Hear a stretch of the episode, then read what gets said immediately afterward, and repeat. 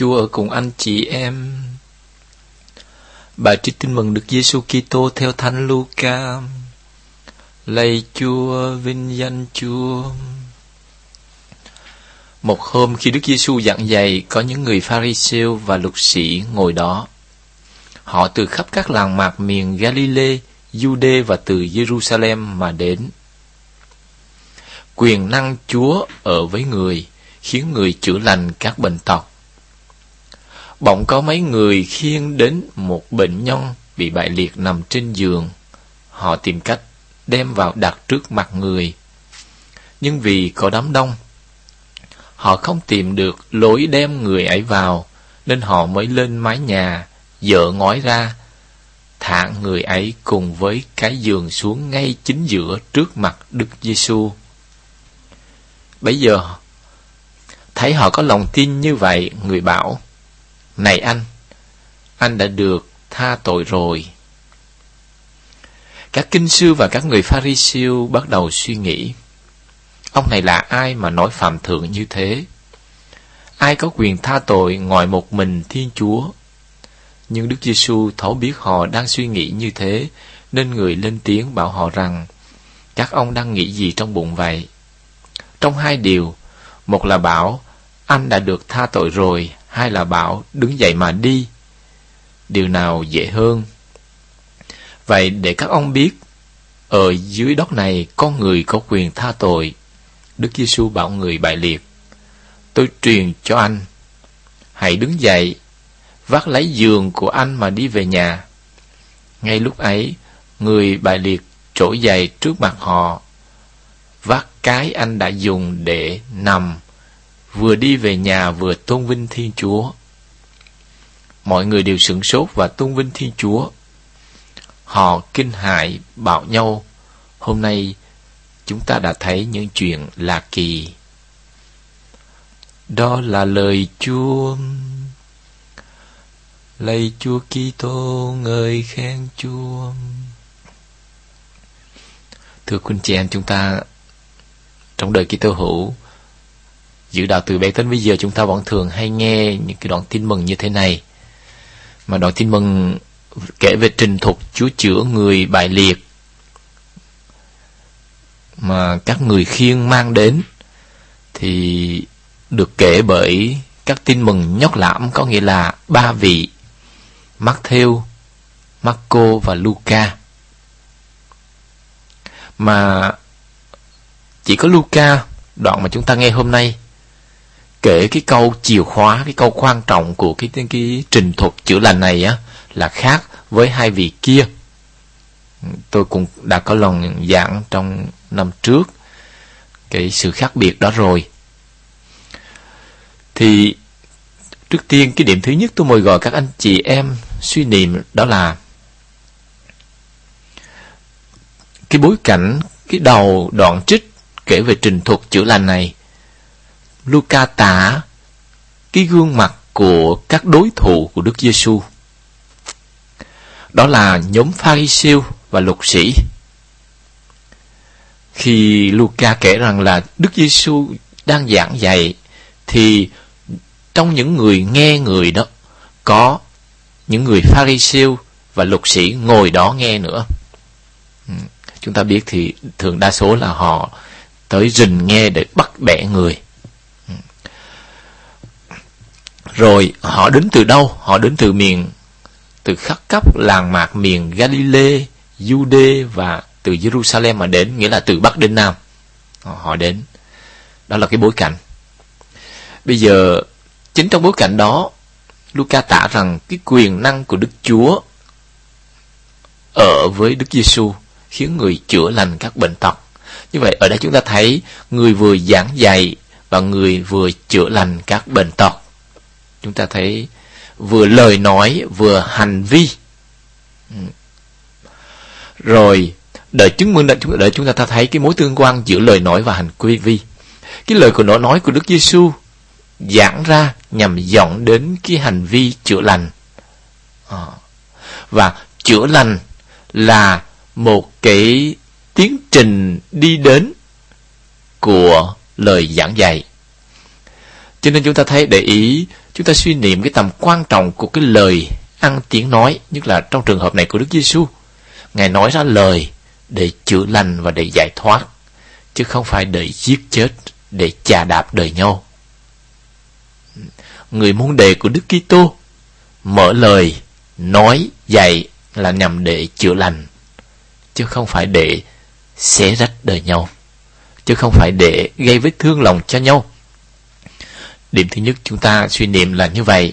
Bây giờ điểm thứ hai là chính trong cái bối cảnh người đang dạy, giảng dạy và chữa lành với các đối thủ của Ngài hiện diện ở đó. Thì bỗng có mấy người khiêng đến một bệnh nhân bị bại liệt nằm trên giường, họ tìm cách đem vào đặt trước mặt người.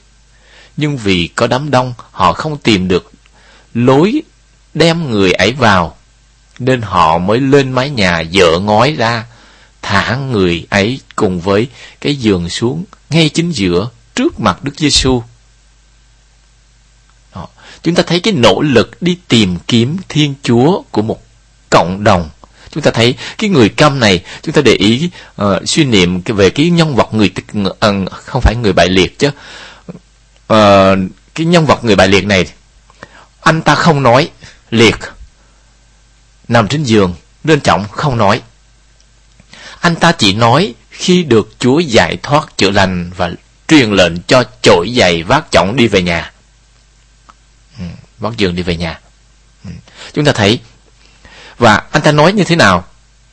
Khi mà anh ta đứng dậy đi về nhà thì vâng lệnh Chúa thì đứng dậy vác giường để về nhà thì vừa đi vừa tôn vinh Thiên Chúa. Ừ. Thưa anh chị em, cái cuộc gặp gỡ đích thực nào với Đức Kitô nó cũng là một cái cuộc phục sinh. Nó giải thoát nó chữa lành nó tha thứ cho chúng ta. Và cái dấu hiệu của một người được giải thoát được chữa lành dấu hiệu của một cuộc gặp gỡ đích thực với Đức Kitô đó là liền sau đó cả cuộc đời người đó luôn tôn vinh Thiên Chúa ca ngợi Thiên Chúa nói về những kỳ công của Thiên Chúa la, rao truyền những kỳ công của Thiên Chúa chứ không có nói về con người, không có khoe về nhân vật. Ông cha này dặn hay, ông cha kia chữa lành bệnh, không có nói, mà nói về quyền năng của Thiên Chúa qua các sứ giả của Chúa, qua các linh mục, qua các giáo mục hay là qua các giáo dân.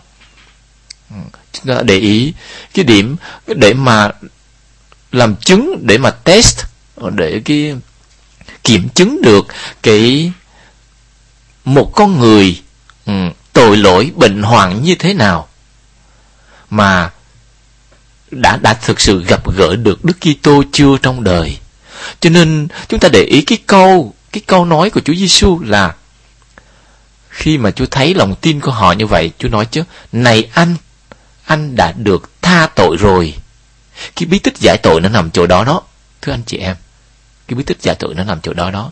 Mà nếu như anh này đến gặp gỡ Chúa à, Chúa thấy lòng tin của anh và nhóm người của anh. Chúa chữa. Chúa không cần anh nói ra tội Mà Chúa cần anh có một sự di chuyển. À, Một sự di chuyển Một cái nỗ lực tìm kiếm đến gặp gỡ Và trực diện trước mặt Chúa. À, Diện đối diện. Đó Từ đó chỉ còn một cuộc gặp gỡ không lời này và cuộc gặp gỡ đầy đầy đặn niềm tin. À, cái niềm tin đó nó biểu lộ qua cái nỗ lực vì đám đông nhiều quá.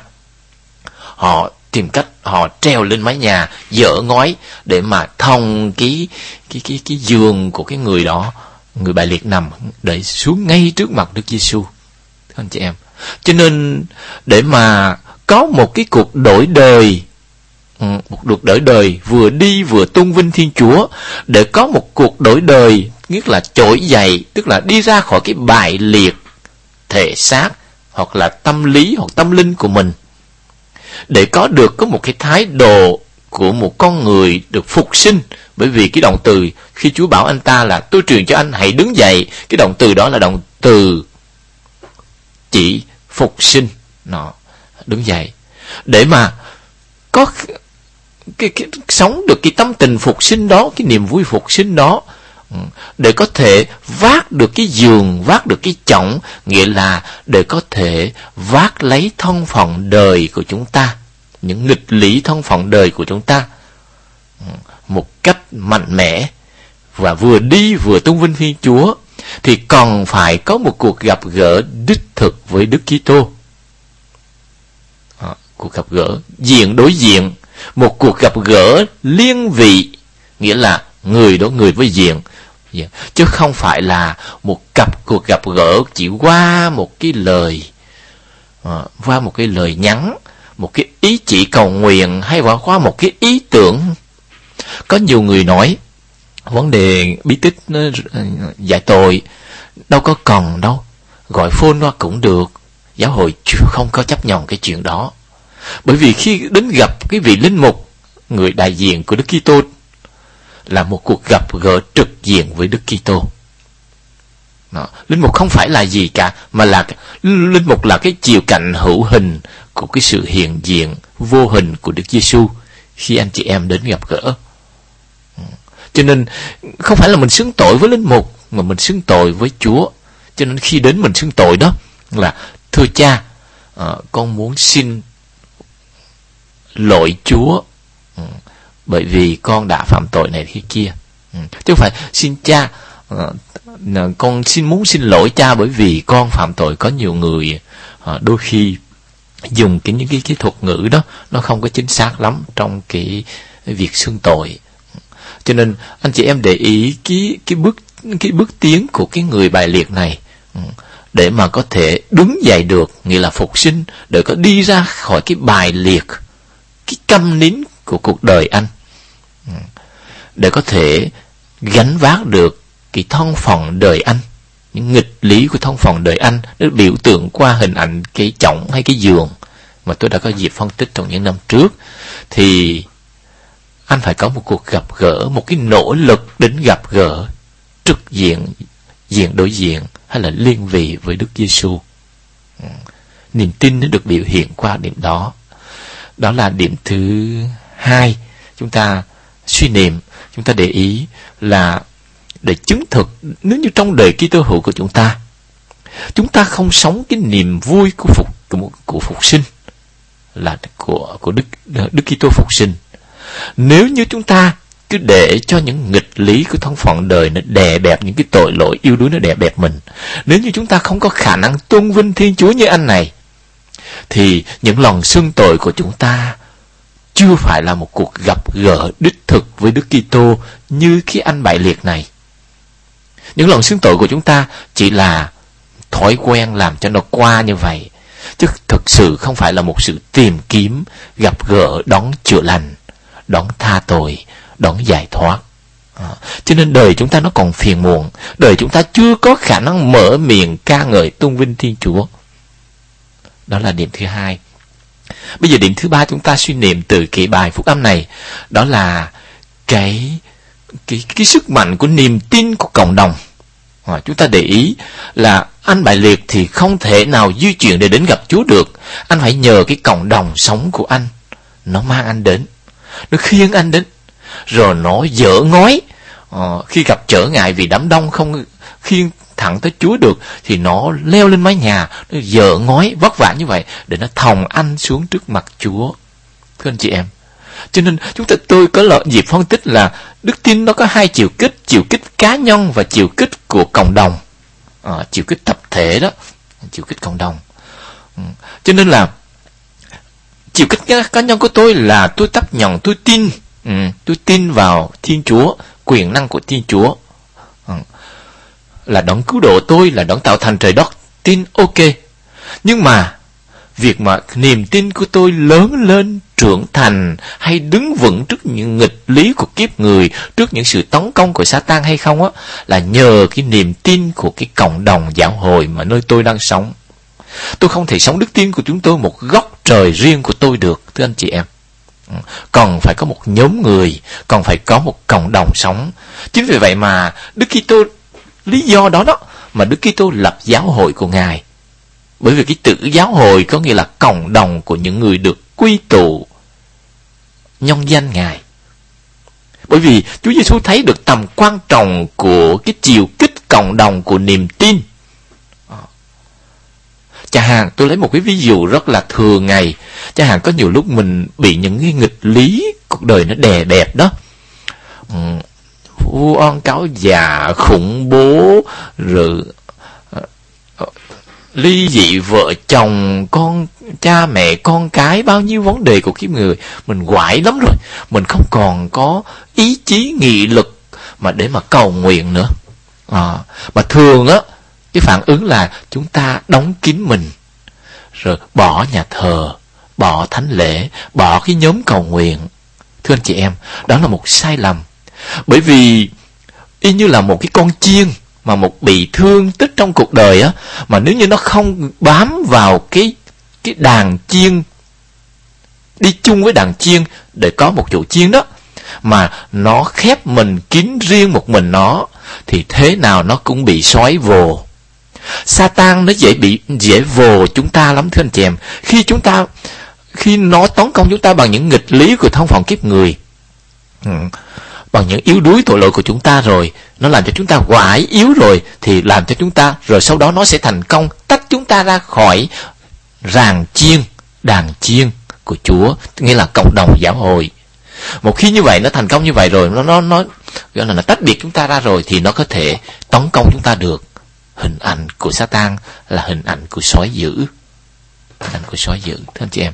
Cho nên khi gặp những nghịch lý của thân phận kiếp người, thì hãy gắng ráng cố gắng đến với cộng đồng, nhóm cầu nguyện. Đôi khi mình đến mình không còn có ý chí, nghị lực để mà cầu nguyện, không muốn cầu nguyện nữa. Nhưng cứ đến đó, cứ đến đến đó để làm gì? Để chính cái niềm tin của cái cộng đồng giáo hội á, nó mang lấy chúng ta. Y như là những người này mang lấy cái anh bại liệt vậy. Nó mang lấy chúng ta đến gặp chúa. À. cho nên những lúc buồn giòn hay là bực mình hay là có cái cái gì đó ai oán đó. Mình mình mình muốn trốn cái nhóm cầu nguyện của mình trốn cái cộng đồng giáo xứ của mình nữa thưa anh chị em lúc bấy giờ là lúc anh chị em đang ở trong nguy hiểm. Ừ, tiếng pháp nó nó, nó nói un chrétien isolé est un chrétien en danger. Nó chúng ta thấy một Kitô hữu mà tự cô lập mình á là một Kitô hữu đang bị nguy hiểm cho nên thưa anh chị em uh, anh chị em mình mà có mời mình đến á nhiều lúc mình cũng quại lắm. Hay là trong cái nhóm người đó có người mình không ưa Satan nó dùng cái kiểu đó đó. Nó dùng cái cái cái cái tính hư của một cái người trong cái nhóm mà mình không ưa đó đó. Nhóm đó đó mà mình không ưa để làm gì? Để mà cô lập mình để có thể đè bẹp và vồ lấy mình. Cho nên đừng để bị mắc bẫy sa Satan trong trường hợp đó. Ừ, hợp đó cho nên cái niềm tin của một cộng đồng, của một nhóm người rất là quan trọng. Nó có sức mạnh mang chúng ta. Một khi chúng ta bị bài liệt bởi những nghịch lý của thân phận kiếp người, thì chính chính cái niềm tin của cộng đồng nó mang chúng ta đến với Chúa Giêsu để chúng ta gặp gỡ Ngài thật sự được được chữa lành. Cho nên chính chính về mà ở đây Luca không có nói là thấy cái anh bại liệt này có lòng tin như vậy rồi Chúa bảo này anh anh đã được tha tội rồi. Không. Luca nói này thấy họ có lòng tin có nghĩa là nhân danh lòng tin của cộng đồng của cái anh bại liệt này nhân danh niềm tin của những người khiêng anh đến á. Chúa chữa anh. Chúng ta thấy rất là tuyệt vời cái chiều kích cộng đồng của niềm tin chưa? Đó, cho nên đừng sao nhạc làm cái chuyện đó thưa anh chị em.